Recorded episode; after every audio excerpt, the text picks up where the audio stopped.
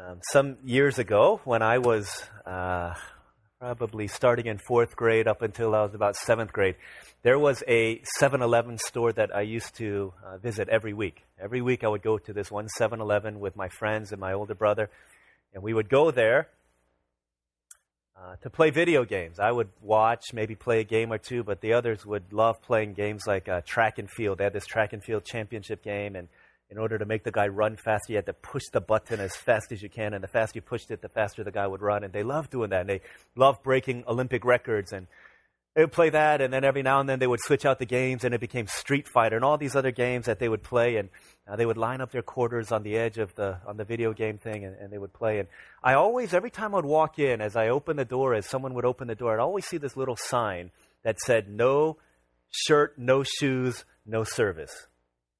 And I thought that was so funny. And for a while, I just kind of chuckled to myself. And then after some time, I finally uh, asked my brother, I said, why is it that 7 Eleven puts that sign out there? To me, what it meant to me was that here we don't sell shoes, we don't sell shirts, and we don't sell services. And so I thought, well, that's awfully nice of them to do that, but why do they, why do they, why do they pick those certain things? Why don't they say we don't sell TVs and we don't sell telephones? Why do they pick those? And he laughed at me and he said, that's not what it means. He said it means if you don't have a shirt and if you don't have shoes on, then you won't get served. And I never forgot that sign, partly because you would see that sign at different places, McDonald's and other places like that. And I thought about that. No shirt, no shoes, no service. And to me, the message was clear that at 7 Eleven, they had certain standards. And if you don't meet those standards, then you're not welcome here. And I thought, what a message of ungrace that is. The reason I would go to that 7 Eleven every week is because across the street from that 7 Eleven was a church that I grew up going to for all the years of my life. And my parents would, uh, after worship service, they would be part of the team of 40 people who would count the money in a church of, a thou- of thousands of people. That was an all Sunday affair. And so we had to try and think about what we would do with our time. And so we'd go to that 7 Eleven. And as I thought about the message that that 7 Eleven door presented and thought about the altogether different message that has been entrusted to the church. That to the people who don't feel welcome, to the people who don't feel like they meet the standards, to those who feel like they can't quite measure up, the doors of the church are open wide. And yet, as I looked at our parking lot filled with Mercedes Benzes and Beamers and expensive cars, I wondered if the message that people coming to our church felt was not altogether different from the message that those coming into 7 Eleven felt. That if you don't meet our standards, you're not welcome here. Can I ask you, actually, can I confess to you if this is how you've ever felt? Coming to church or coming to our church, or when you thought about Christianity, can I say, I'm sorry? Because that's not the message that Jesus came teaching. And that's not a message that's going to change the world. That you've got to meet these standards, and if you don't, then you're not welcome here. You may be welcome somewhere else, the halfway house, the homeless shelter, but you're not welcome here. I hope that that's not the message that we've been teaching and preaching whether it be explicitly from here or implicitly through our lives. Because today, uh, I want to present the message that Jesus came to bring, and it is very countercultural, especially in the world, but sometimes maybe even in the church. We're going to read from Matthew 5, and we started this series last week on the Beatitudes that talk about the blessed life, the truly happy life. But more than that, it talks about what life in the kingdom of God looks like. The Beatitudes, Matthew 5, 1 through 12, tell us this is what a description of the Christian life is. Okay, this is what the Christian life should look like.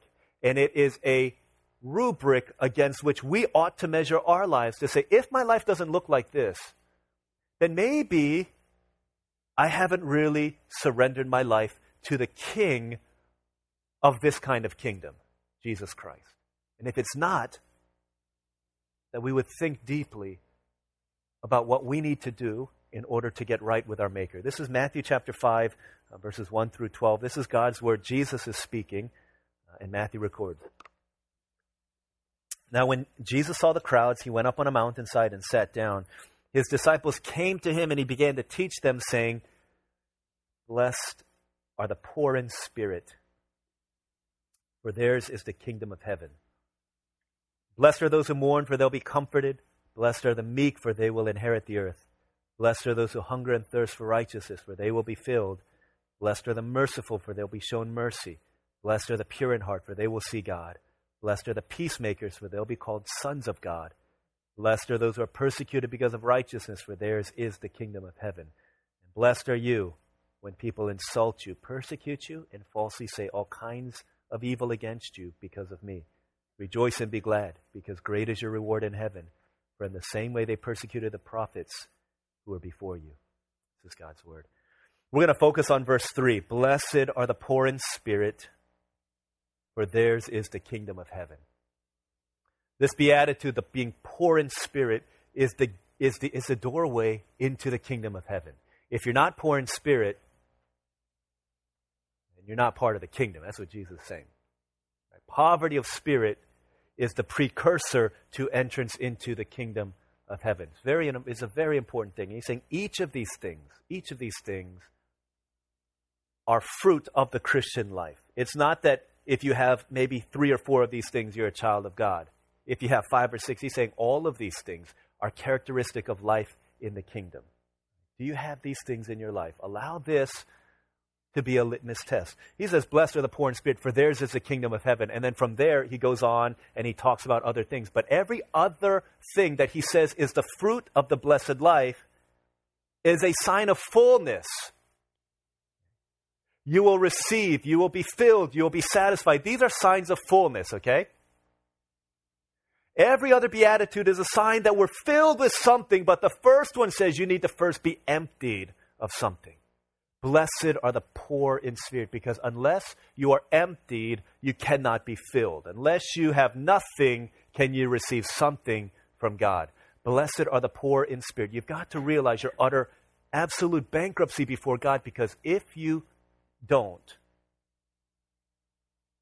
then you can't have these other things. Not only is he saying that, but he's saying, if you've ever looked at the Beatitudes and say, you know what, I need to do these things, I need to work my way to get these things. You've looked at this mountain of the Beatitudes and said, okay, I'm going to get to start scaling this mountain, then you have no idea what it means to be poor in spirit.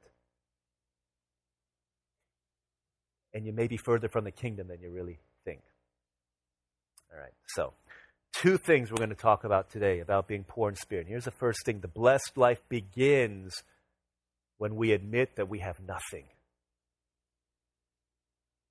The blessed life begins when we admit that we have nothing. Blessed are the poor in spirit. When the Bible talks about the word poor, there's two words that it uses. One means you've got about 10 bucks left in your account, right? You got, you're down to your last $10. You are in trouble. You're hurting. But you still got a little bit in reserve, 10 bucks, maybe enough to buy one or two more meals. The other word says that you're flat broke. You've got nothing. That unless someone gives you something, you're going to die of hunger, you're going to die of thirst, you're going to die of the elements, you have nothing left. And what the Bible is saying, what Jesus is saying when he says, Blessed are the poor in spirit, he's not saying, Blessed are the people who've got $10 in their spirit left. He's saying, Blessed are you who know you've got nothing.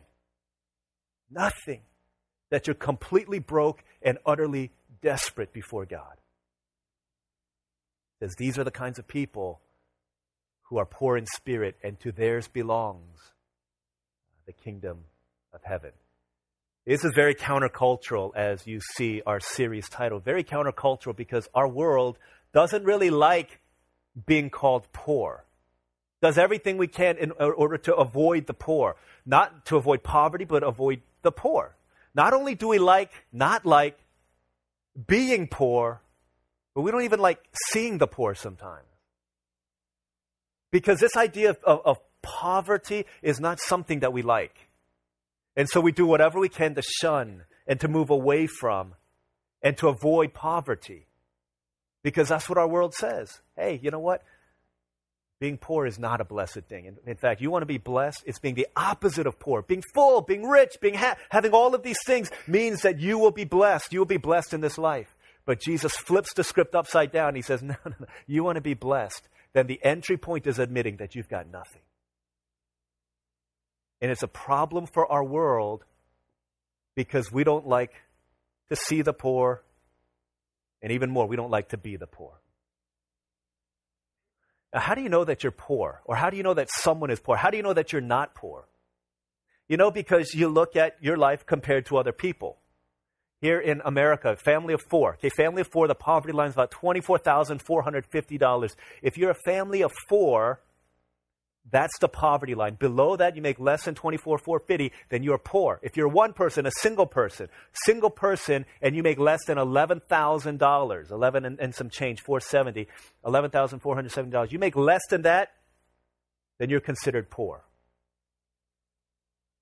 The challenge, though, is realizing that if you lived in any other place in the world, or you, you take that globally, that $11,000 makes you richer than 85% of the world. How do you know that you're poor? It's always by looking at yourself compared to other people. That's why we in America probably will never consider ourselves to be poor, let will not admit it at least. And the reason why we don't see a lot of poverty in spirit within a lot of churches because we're always looking at ourselves compared to other people. People worse than me. At least I don't do this. At least I don't do that. At least I don't, you know, we got some people in our congregation who microwave frogs in my microwave oven. I'm not that bad. I don't do that kind of stuff. We compare ourselves with other people. I don't do that on the weekends. I don't dress like that. I don't talk like that. And because we're always looking at other people, thinking, I'm not, they're worse than me, we don't have this sense of poverty in spirit. When we do have that kind of an attitude, that's what causes people to say, you know what, Christians are judgmental. 87% of young millennials who do not attend church, 87% of them, David Kinnaman did this study, wrote a book called Unchristian, that 87% of people that he interviewed who don't go to church in the millennial generation, if there's a word to describe Christians, 87% of them said, I would, yeah, I would consider them to be judgmental. Here's what that means. You meet somebody in their 20s you meet somebody in their 20s, you meet 10 people in their 20s who don't go to church. You invite them to come, they say, Why? You say, I'm a Christian. Then 9 out of 10 of these people will immediately peg you as being judgmental. Why? Could it be that we spend so much time comparing our morality with the morality of other people or our lives with the lives of other people that we can't think that we're poor in spirit? That we actually think we're rich compared to them. I'm a lot better than they. I don't come late to church. I go to Bible study. I go to house church every week. I serve in this way. We don't think we're worse. We don't think we're, as ba- we're that bad because we look at ourselves compared to other people. 87% of young millennials who don't go to church say those who do are judgmental. There's something that happens that's powerful when we begin to realize what it is to be poor in spirit. It's not by looking down on other people, but it's by looking up at God and realizing that compared to God, I'm utterly and completely bankrupt. I don't have anything with which to boast when I compare myself to God. I may be so busy looking down that I don't have time to look up. And that's why I'm judging people all the time. That's why I'm critical. That's why I look with condescension about, uh, at other people because I'm not looking up at God, but something begins to happen. There's this church that, that um, rich, prestigious church in, in England, and Kent Hughes tells a story about um, this church. And what this church did is they started a lot of other mission halls. Basically, these are smaller churches that met in the poor part of the city uh, throughout England. And they started a bunch of these different mission halls, and, and poor people would come, homeless people would come, and all these different you know, kinds of people would come. Very different from the kinds of people that frequented this rich, prestigious church in the middle of London. But the first Sunday of every year, they would have a joint worship service where all of the mission halls would gather together at the big church and they would have their worship service. And there was this one particular, com- and they would have communion. There's one particular communion where they don't do it like us, where people come up and they get and they walk back. There's a, there's a communion bench where they would kneel. And as a pastor was watching communion, he saw that there was a former criminal who came to know the Lord through one of these mission halls, and he was kneeling at the bench receiving communion. Next to him was the judge that had sent him to prison. And the pastor thought, what a beautiful picture this is. And so after communion was done, they were all dismissed and the worship service was done. He went out and he found that judge. And he said to the judge, he said, Did you notice who was kneeling and taking communion next to you? He said, Yeah, I saw him. And the pastor said, What a miracle of grace. And then he went on to say, you know, that, that criminal, he just, for all of the bad things he did, for all the things that he stole, and all of the ways in which he was evil, and for God to reach out to him and to save him, what a miracle. And then, and then the judge stopped him. He said, No, I'm not talking about him. Uh, he knew he was broken and he was desperate how much he needed a Savior. But me, I grew up going to church. I was moral. I was upright. From the womb, I was taught to be a gentleman, to teach people right, that my word is my bond, to never break my promise, to do all these things right. I'm a judge. I uphold the law. And I thought everything was good about me and I didn't need a Savior. But I'm the miracle. I'm the bigger miracle because people like me don't often realize how much we need a Savior. And it's people like him who've grown up in church we think we've done it all. At least I didn't, I don't do those things, man. I never slept with anybody. I never did drugs. I never drank alcohol when I was underage. And we're oftentimes the ones who forget to realize how broken we are and how much we need a Savior and how much a miracle it is that God has saved us. Because we think we're all right. And a lot of times we think I've gone halfway and God had to meet me the other halfway instead of realizing we're completely bankrupt and broke before an almighty, perfectly holy God. But something happens when we begin to see the greatness of God and stop looking down on other people. When we realize how bankrupt and utterly jacked up we are and how we've got nothing to bring before God, nothing in my hands I bring, simply to the cross I cling. Something begins to happen. Remember the prophet Isaiah, this golden tongued preacher, the great preacher of his day in 700 BC when he encountered God, no matter what other people said about him, he's the great Isaiah, he's the great preacher, he's the great judge, he's the moral one. He said, in light of God, when he saw God, he said, Woe is me, I am ruined. Because I understand that the people I live with are messed up, but I am just as messed up as they are. In view of God, pride gets crushed and gets suffocated, and the ensuing aroma is a poverty of spirit that the world desperately longs to see in the church. The Apostle Paul, when he started out his ministry, first missionary journey, he's writing a letter to the Corinthian church. He says, I'm the least of the apostles.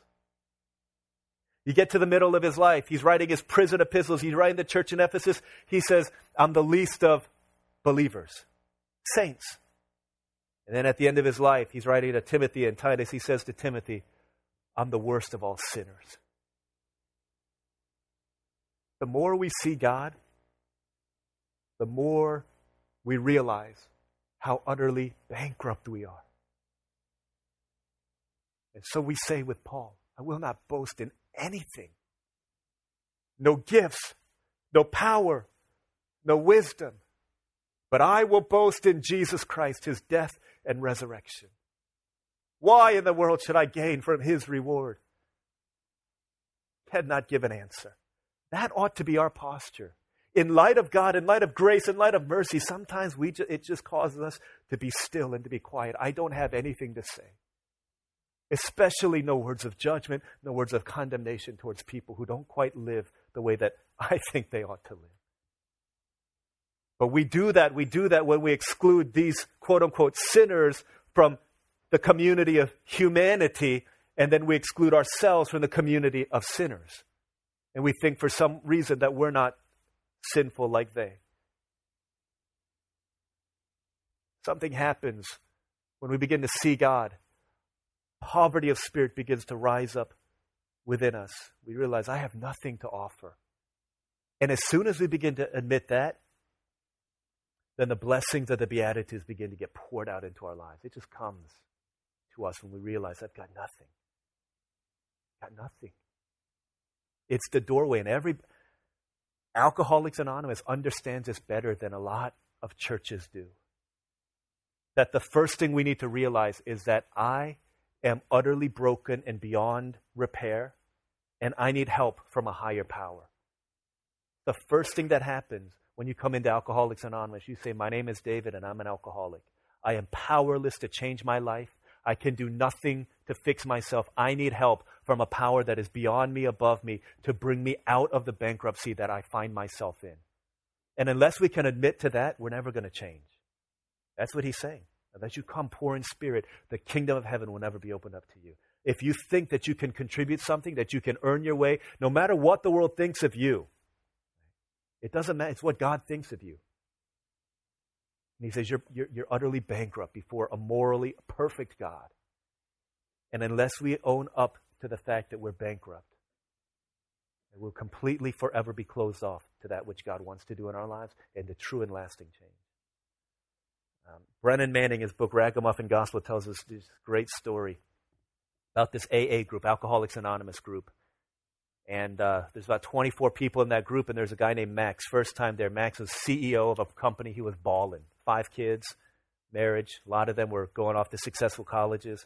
He was slick. He could talk well. But he was also a raging alcoholic, and he wasn't ready to admit it. They came to that meeting for whatever reason he came, whether he was pressured in or he felt like he needed to, but he was there. And they sat in a circle, and the leader started poking and pushing buttons, trying to get him to admit that I'm an alcoholic and I'm beyond repair. I need help. But he wouldn't admit it. He wouldn't admit it. So he started asking him all these questions. How, how much do you drink? He's like, I just drink eight cocktails a day. No more, no less. I stop at eight every time.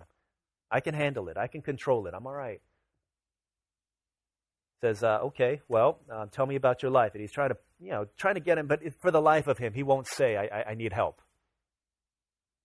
And so the guy, so the leader says, "Okay, I'm gonna call uh, the local bar in the town you live in." All right, call him. So he calls him up, and he says, "How much does Max drink?"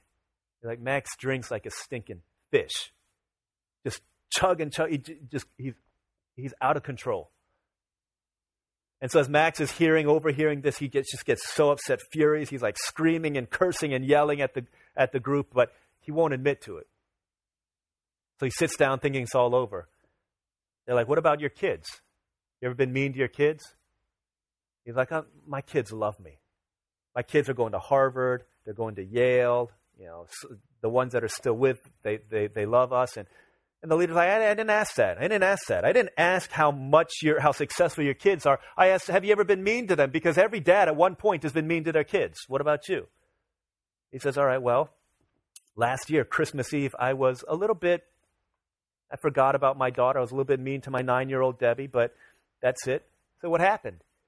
I don't remember. It wasn't a big deal. It wasn't that big a deal. I just have a bad taste in my mouth about it. Like, you sure you don't remember? He says, I forgot about it. I mean, it, it happened. It, it's done, but you know, besides that, I'm a good dad. The leader calls up his wife. Says, Hey, you remember what happened last year on Christmas Eve?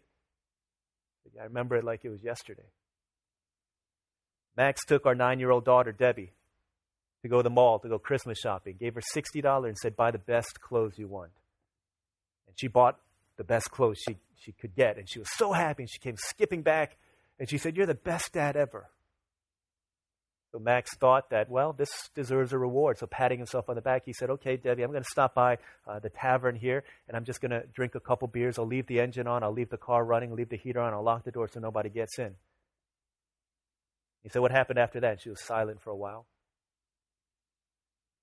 She said, he left at 3 in the afternoon, came back home at midnight, punch drunk. It was freezing cold outside. The engine stopped. The windows froze. Daughter got frostbite. Two fingers had to be amputated, she's going to be deaf the rest of her life. By this time, Max was on his knees, crying, weeping, sobbing. The leader got off the phone with his wife. He kicked him, said to the others in the group, he said, Let's go. I'm not running a rehab for liars. Later, Max chased him out and he said, Please, I need help. I need help. I've got three options. I've got three options. Either I'm going to go insane, I'm going to die early, or I'm going to get better. And when he admitted that he was utterly helpless, change began to happen in his life and he was transformed. He came to the saving knowledge of Jesus Christ, and people would just tell stories about him. He became the most affectionate guy. He was the most vulnerable person.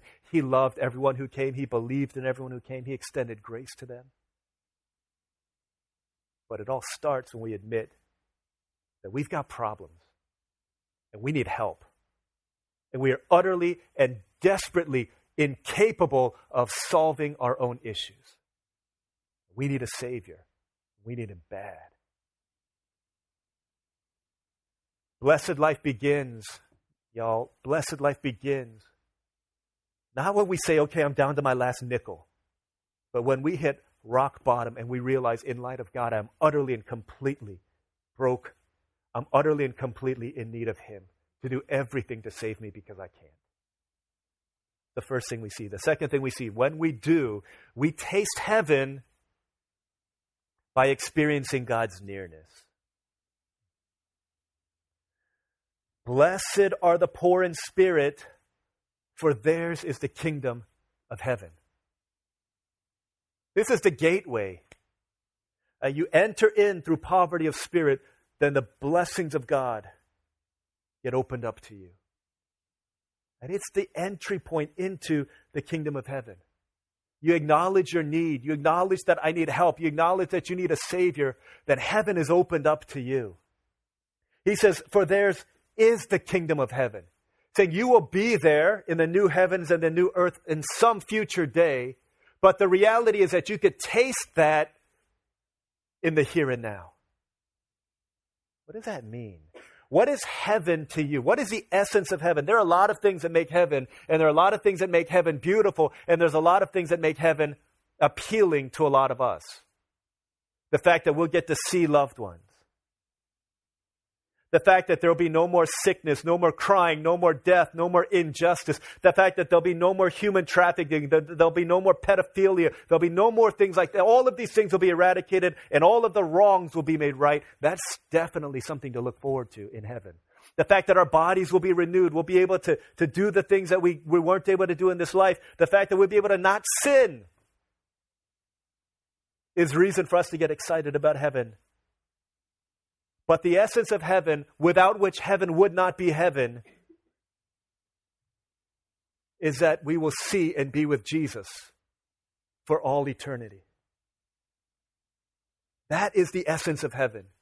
And if there is nothing else about heaven, then that would be heavenly enough for us to have heaven and to long for heaven. This is what Jesus is saying. So, what does it mean then that poor in spirit, being poor in spirit, is the gateway into tasting and experiencing the blessing of heaven. Let me, let me show you what Isaiah 57 says. This is one of the great passages of Scripture. In Isaiah 57, verse 15, um, this is what that, that great prophet Isaiah says.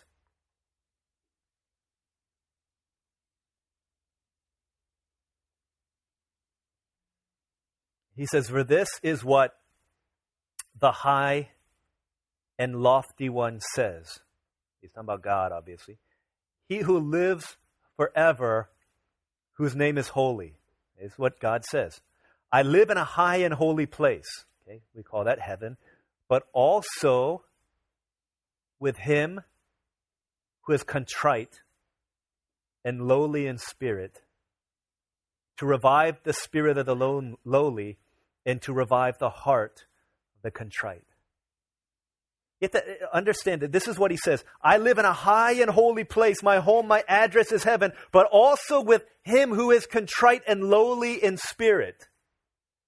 Right? To revive the spirit of the lowly and to revive the heart of the contrite. That's what he's saying. Think God's address is in heaven, but this is where he hangs. So, uh, my family, Olivia, myself, our kids, we live about 10, 15 minutes away in Windermere, road called Jervey Street, and, and some of y'all have been there. So maybe you're, you're, hanging out with somebody who hasn't been there before, someone new to our church, and driving around. Oh, you know, this is where DL and Olivia and their family lives. Oh, really? Right there? Yeah. Hey, let's stop by. I, I wanted to, um, I don't know, buy him a new car or something like that, and I just want to tell him. So, why don't we stop by? And uh, oh, you know what? He may not be home right now, but uh, I'll tell you where he, there's this one coffee shop, there's this one cafe, there's one Panera uh, down in, in, in Windermere. He always hangs out there. If you want to find him, that's where you can find him. What Isaiah is saying, get this, he's saying God's address is in heaven, but you want to find God, you want to know where God hangs out. You want to know where God hangs out? This is where he hangs out with people who are contrite and lowly in spirit.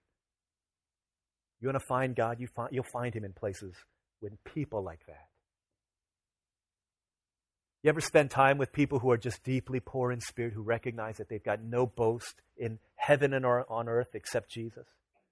And after you spend time with them, you're just like, dang, I feel like I'm, I'm, I'm meeting with Jesus.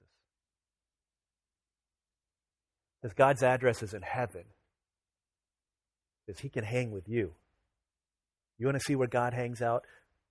Poor in spirit. You're poor in spirit, God will chill with you. He'll hang with you. He'll be intimate with people like that. You know what? People say Christianity is the most exclusive message in the world. It says, why Jesus and Jesus only? Can I tell you what? It is the most inclusive message in the world. It doesn't say you have to be good, rich, poor, anything like that, strong. You just have to admit that you're none of those things. It's the most inclusive message in the world. Jesus says, You want me to hang with you? God says, You want me to hang with you? He comes to those people who realize that they're jacked up, they're broken, they need help. You know what begins to happen when we realize that we're poor in spirit? And it's a realization, that's what it is. We're all poor in our spirits, but this idea of being poor in spirit comes to those who realize that, who recognize that, and, and who come and say, Here I am at your feet, in my brokenness complete. That's what that alcoholic Max said. Here I am at your feet. I'm broken, I'm messed up, but you know what? In your presence, at your feet, I find myself complete. You know what happens when we're poor in spirit? One of the fruit of poverty of spirit is that we stop complaining so much. You know, sometimes when we complain, just listen, your words, okay, your words can tell you and tell other people. Uh, it's one of the clearest expressions of whether you really believe the gospel or not. Because out of the overflow of your heart, the mouth speaks. And if we're complaining all the time, a lot of the reason is because we feel like God owes us something. I've been going to church all my life. How can you treat me like this, God? I'm not as bad as them. How come they're getting a better life than me? I pray to you, God, you owe me. Why is this happening in my life? We don't really believe the gospel. We believe there's an exchange that I buy something from you and you give it back to me. That's what we believe, and we're always complaining. Hey, can we be honest for a second? Let's get practical here because Christianity has to touch our lives. The Bible has to touch where we live. You don't just sing about it here, believe it here, and then you go off and live however you. You want to know you really believe the gospel. Think about what you're saying. You feel like God owes you something? Feel like, you know what? I have to serve you, and oh, certain things of serving God are, are, are they're below me. I'm not going to do that, right? Leave that for the new believer. Yeah, you're bargaining with God. You don't really believe the gospel at a visceral level, at a heart level, you don't really believe it. At an applicational, practical level, you don't really believe it if you're always complaining. God, why'd you treat me like this? The attitude of the ones who get is they see everything as a gift because we didn't deserve anything to begin with. God, you don't owe me anything. I come empty handed, and whatever I do for you is a gracious, that's my joy because you've given me so much. Every day at every week at school, our, our daughter Manny, Tuesday to Thursday, she goes to school. She has a job every week. There's some that she loves doing. She loves being the line leader. She loves being the fish feeder. She loves being the sweeper of, of the floors. But she doesn't like being the trash person. You know why? Uh, you know, every Tuesday I say, Manny, what was your job this week? And on Tuesday, because that's when she gets assigned the job, she's like, oh, today I got to, this week I'm the trash taker. Like, how come you're so upset about that? Because me and one other person have to take the trash out of our trash can, tie it, and we have to walk to the dumpster, which is past the parking lot. Like, that's cruel and unusual punishment. I said, You have to go by yourself? I should talk to them. No, a teacher goes with us. That's not that bad. She's like, But we have to go during recess time. And so she doesn't like it. And then the other job says, The door holder. It's so boring. All we do is hold the door and people walk out, and uh, then I close the door and I walk behind them. I don't like being the door holder. And I realize that's the exact same job in the temple that the sons of Korah talk about. Psalm 84. They say, Blessed are those who dwell in your house. They're ever praising you. I'd rather hold doors in the house of my God. Even though that's the furthest place from the altar, from where we see God, that's the furthest place, but I'd rather do that than to spend a thousand years anywhere else in the world. God, it's my joy just to hold the door, even though I seem so far from you. If I can hold the door for you, then that's my joy. Whatever we get to do, we get to do. We don't have to do it. We don't have to do anything for God. We get to do it. And the truly poor in spirit realize that. Whatever I can do, I do for the glory of your name. Poor in spirit. You know how else you know you're poor in spirit? Your prayer life will reflect that. You'll pray because you're real, you know, poor people. You don't have anything. What do you do? You have to ask. You've got to ask. You don't have lunch today. Either you'll starve, but you don't have lunch tomorrow. You might starve more. You know, after about three or four days, you probably go and say, uh, you know what? I need to ask. If we're poor in spirit, I've got nothing. God, would you give? Would you give to me? But the irony is that the poor in spirit not only ask, but they're the ones who often receive. Because we come with empty hands. God loves to give to people like that. Realize that they've got nothing, that I've got nothing before you, God. I just come. Maybe I could get grace from you. And throughout the Bible, it says God gives grace to the humble, but he opposes the proud. You ever wondered why? Maybe it seems like your prayers are not being answered. Could it be because you think that they deserve to be answered? Become poor in spirit. Our kids, your, you know this, you got kids. Your kids know they don't deserve anything, but they say, Can I have? And even though they don't have anything, they ask for bold things, they ask for big things. And as a father, as a parent, you can't always give it to them, but sometimes because you love them, you surprise them. You say, Yeah, here, here you go. And they love it, and they love it. Because they don't demand it. They don't kick and scream and say, I cleaned my room. You owe me something. They don't say that. Say, Mommy, Daddy, could you? Would you? Maybe? And when you give it to them, they realize it's all grace, it's all love.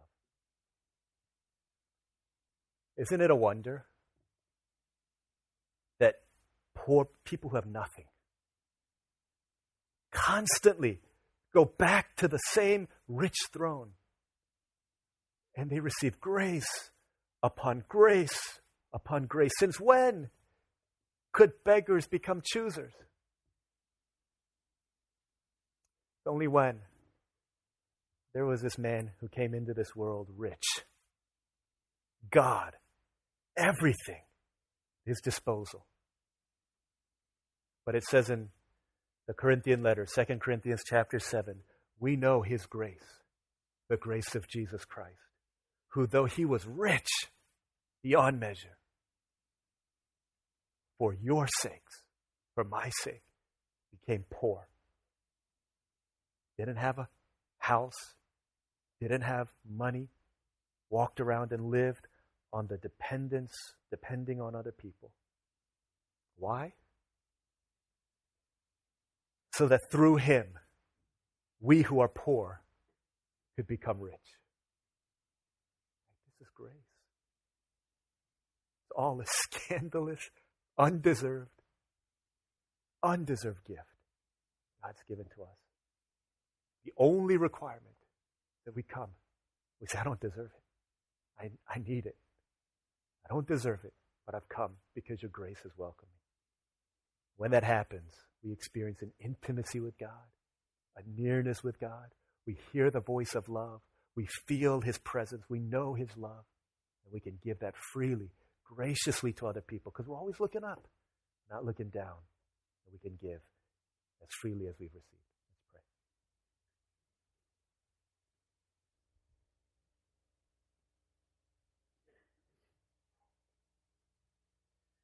Let's uh, take a moment to pray to the Lord.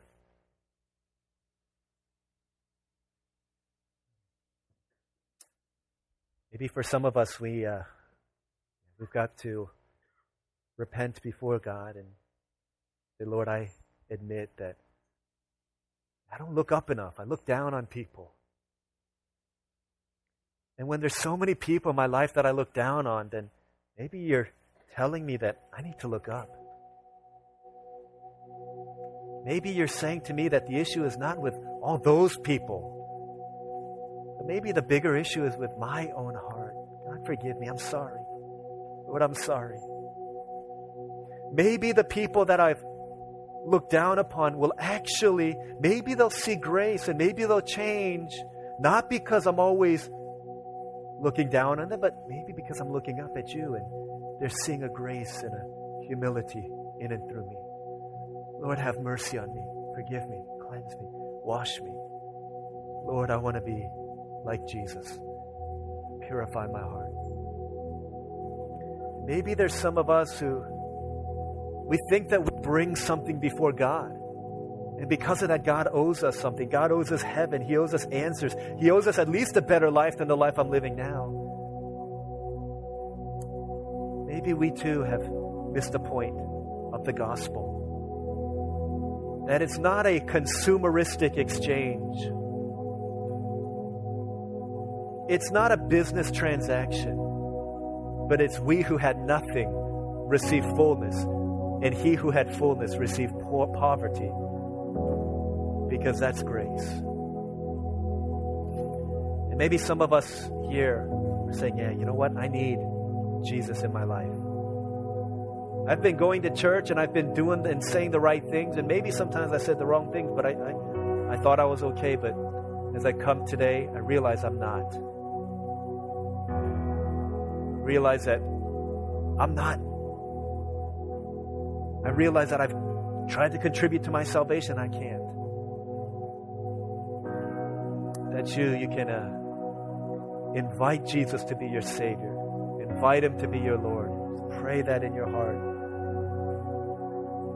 As we all take a moment, half a minute, minute to just talk to God, honestly, I'm going to give uh, just an invitation at the end of a minute or so for anyone who wants to put their trust in Christ for the first time. Let's pray just for a few moments, confessing, repenting, receiving, the opening our hands. If you feel like you're you've got nothing and you know that, just open your hands and say, God, would you fill me? Would you fill me with more of you? Let's pray together. Continue to, to, to lead us in prayer.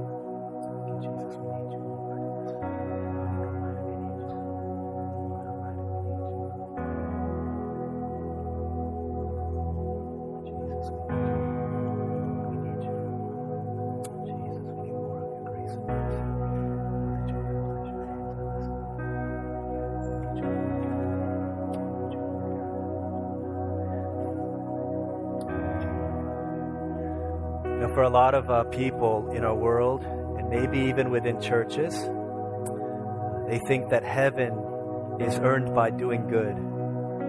But the Bible tells us there is no one who does good enough, not even one. There's no one who understands, and there's no one really who seeks God. So, as we uh, just keep our eyes closed, if there's anyone in here who's realized I have yet to receive the free gift of God's grace, for salvation in my life, and I need Him. I need Him. I need to let go. It's not based on my goodness, not based on how much I've done for Him, but it's simply grace. If there's anyone like that in here, just ask you with your you know, eyes closed, you can just raise your hand.